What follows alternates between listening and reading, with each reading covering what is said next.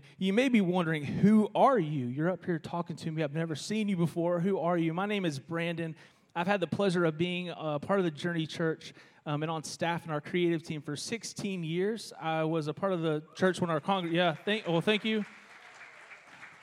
I, I, got to be a part of our church when our congregation could fit on a couch. So there, God has done a lot of incredible things. I want to take a moment and introduce you to my family right quick. So I'm married to Katie right there. Hey, girl.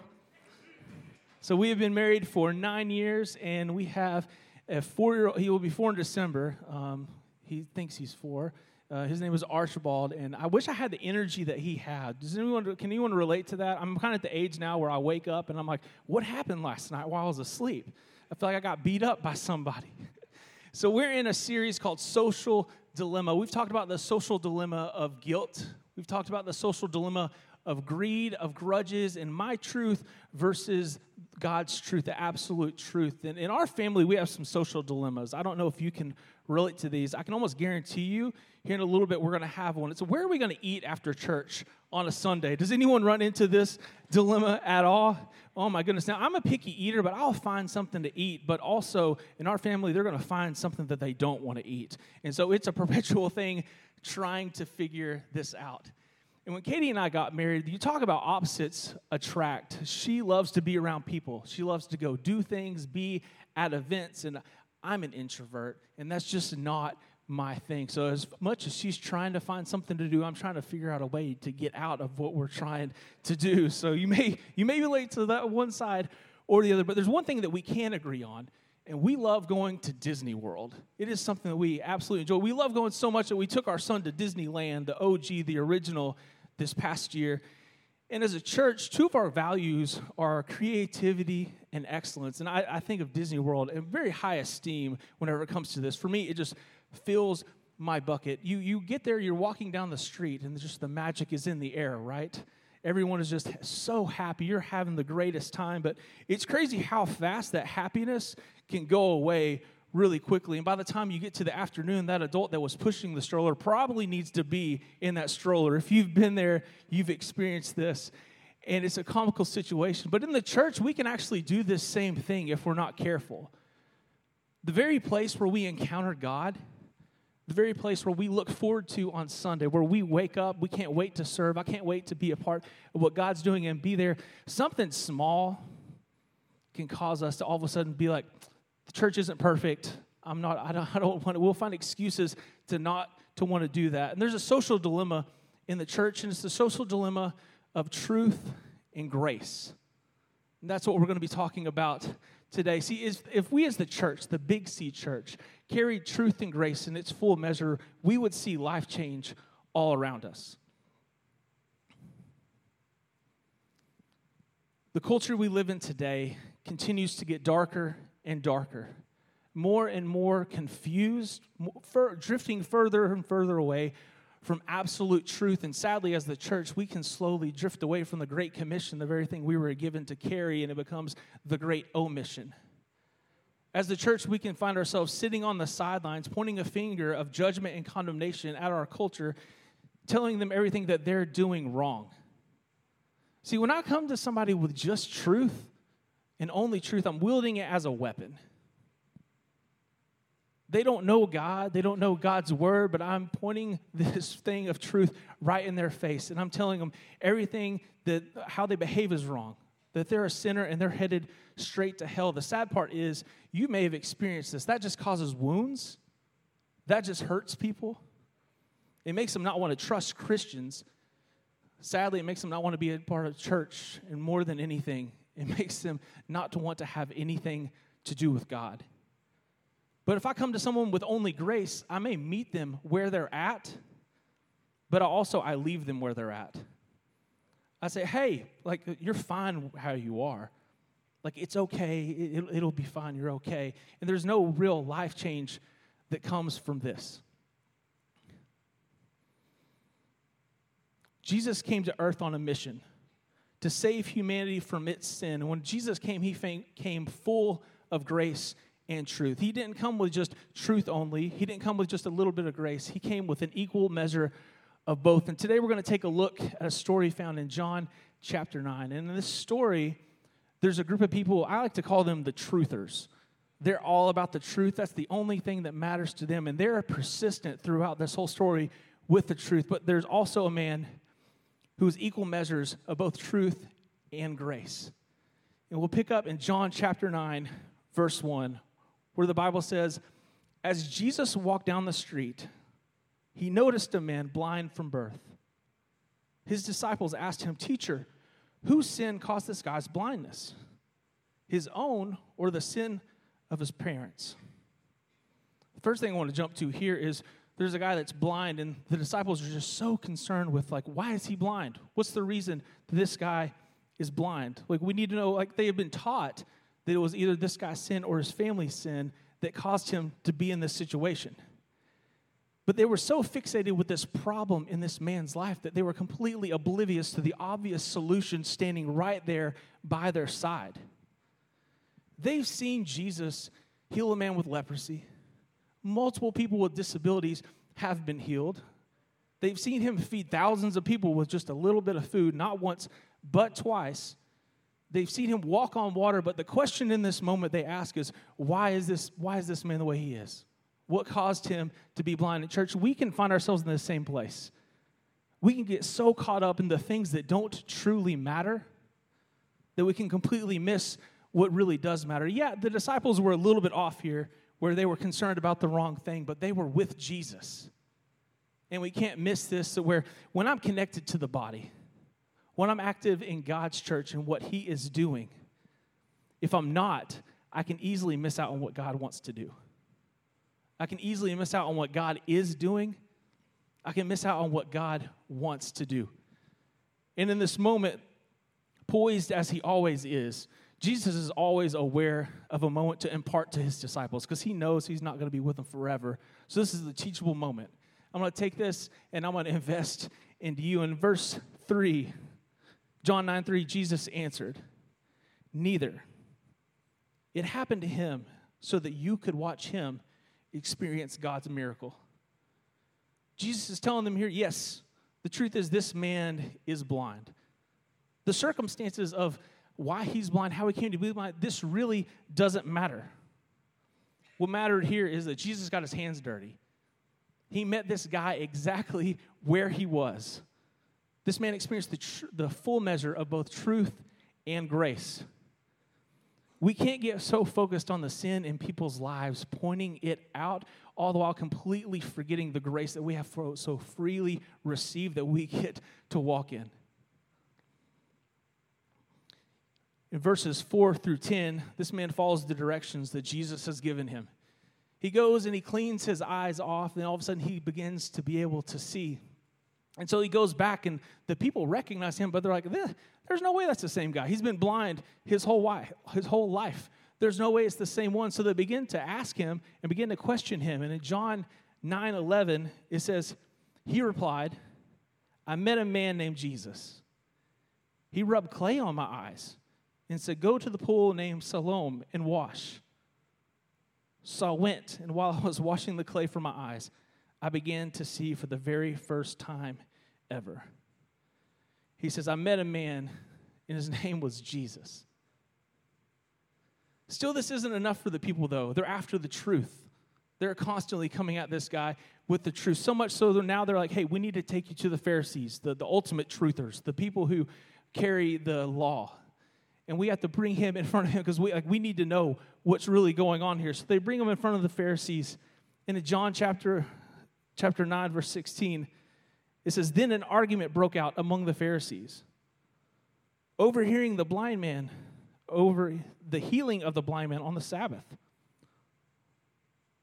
Some say this man who performed this healing is clearly not from God. He doesn't even observe the Sabbath.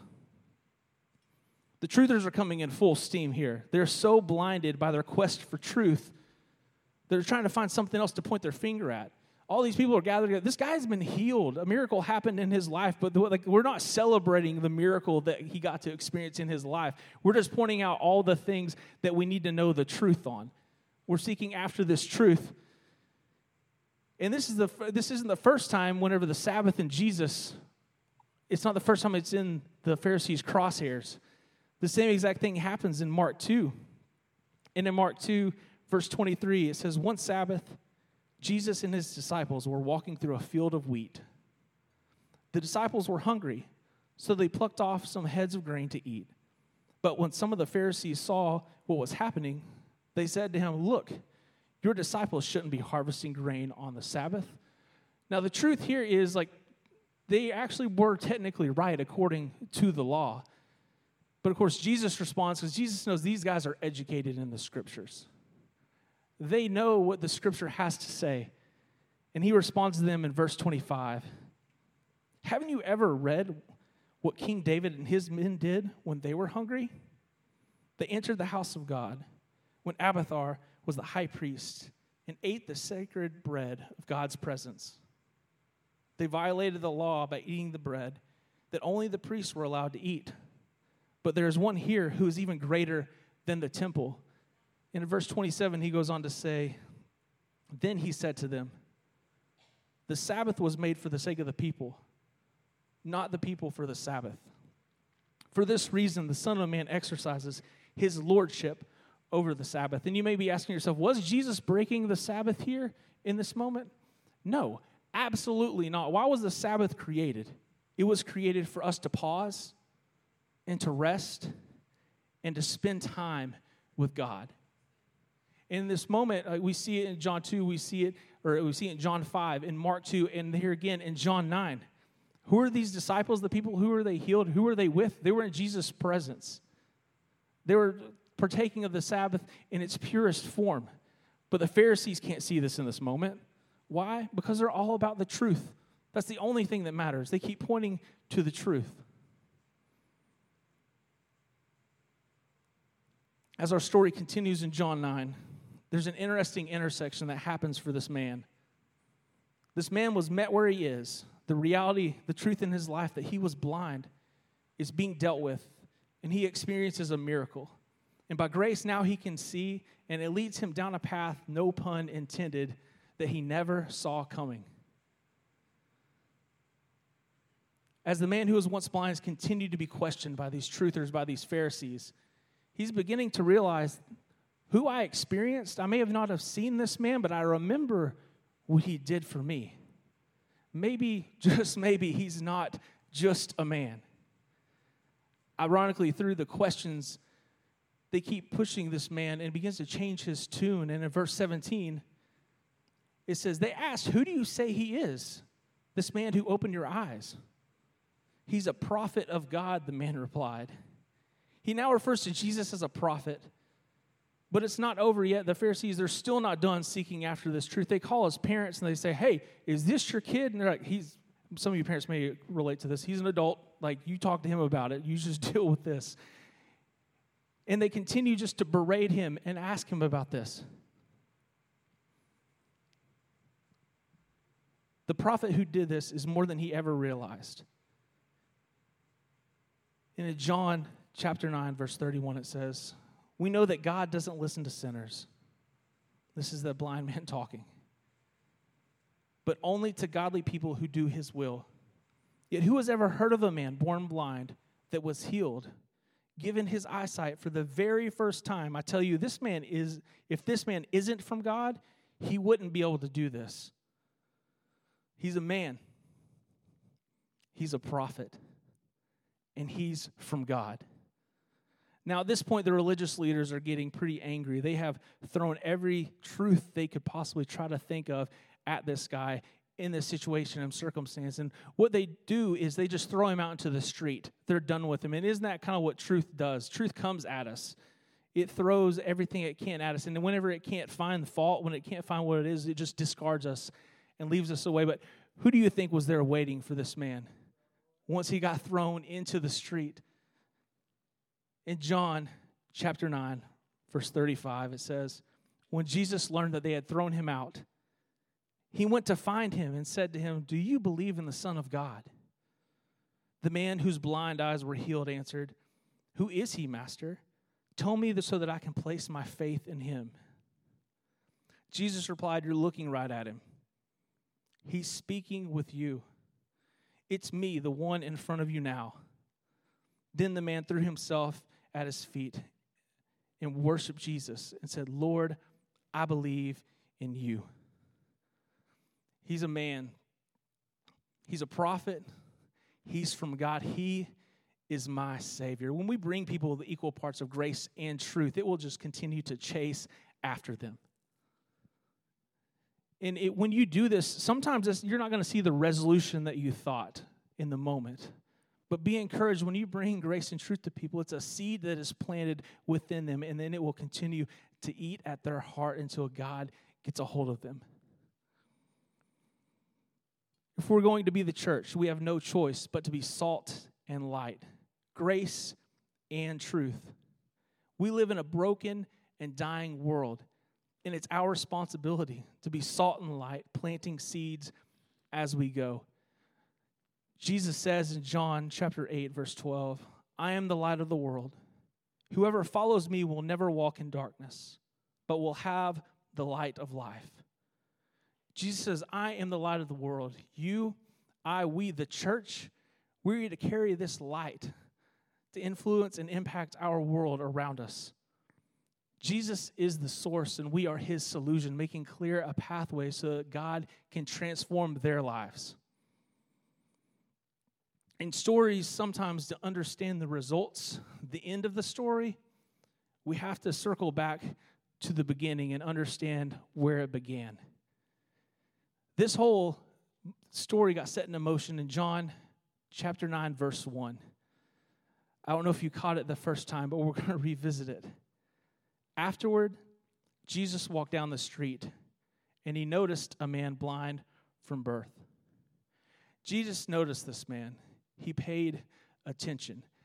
And to understand really what's going on, in John 8, just before Jesus had been berated by the truthers, by the Pharisees, once again, trying to find fault in what he was saying and also in another person. And Jesus is defending them. So if I'm Jesus and I just got done with that and I'm walking down the street, like I'm not having it. I'm just a little bit irritated. I'm a little bit in my head. I'm not paying attention. But we're talking about Jesus. He never loses sight of his mission. He may have just walked out of this moment, but he knows what he's doing. Who knows how many people have walked right past this guy? Never noticed him, never even acknowledged his presence. But Jesus knows the mission that he had been given. In church, we have a mission that we have been given.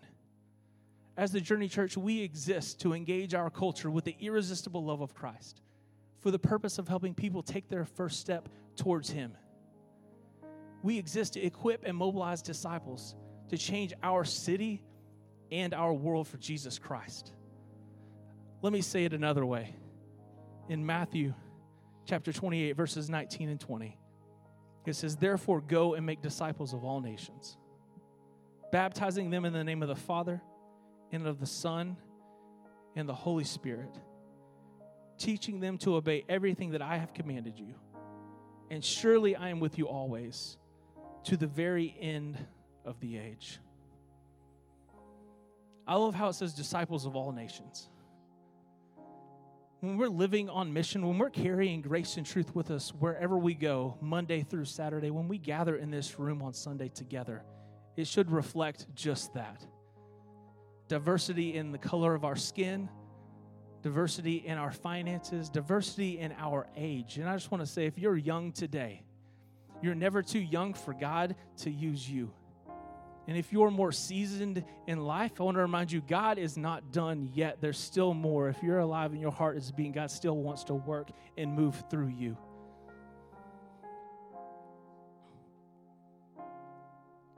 If you call the Journey Church your home today, I just want to take a moment and just challenge you.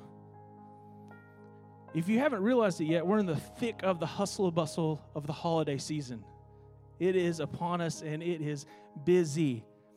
But we have an incredible opportunity to carry grace and truth with us when we're sitting around the tables in our homes, when we're at work, when we're just going to the market and walking down the aisles.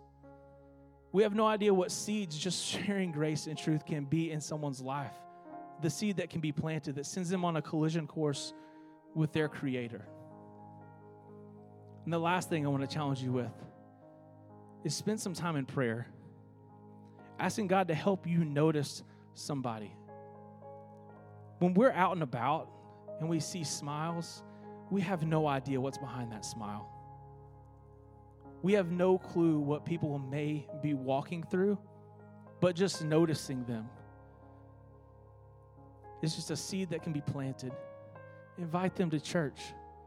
Tell them you're saving them a seat.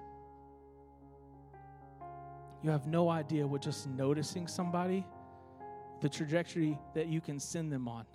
Because remember, that seed planted, it may not happen in that moment, but you're planting a seed for God to do something in their life. When we carry the full measure of grace and truth, when we notice people along the way, just like the blind man experienced, it may be the very thing that leads them to encountering their Creator and experiencing Jesus. Will you pray with me? God, we are so grateful for you, for your goodness in our lives. God, we're grateful for the love that you give us. God, as we go through this week, these holidays, God, remind us of that grace and truth that we get to carry. God, may we just display that. God, be with us as we see people. May we notice people. God, we just thank you that you invite us to be a part of your mission and vision and what you are wanting to do. God, we just lift this up to you today. In it's your name we pray. Amen.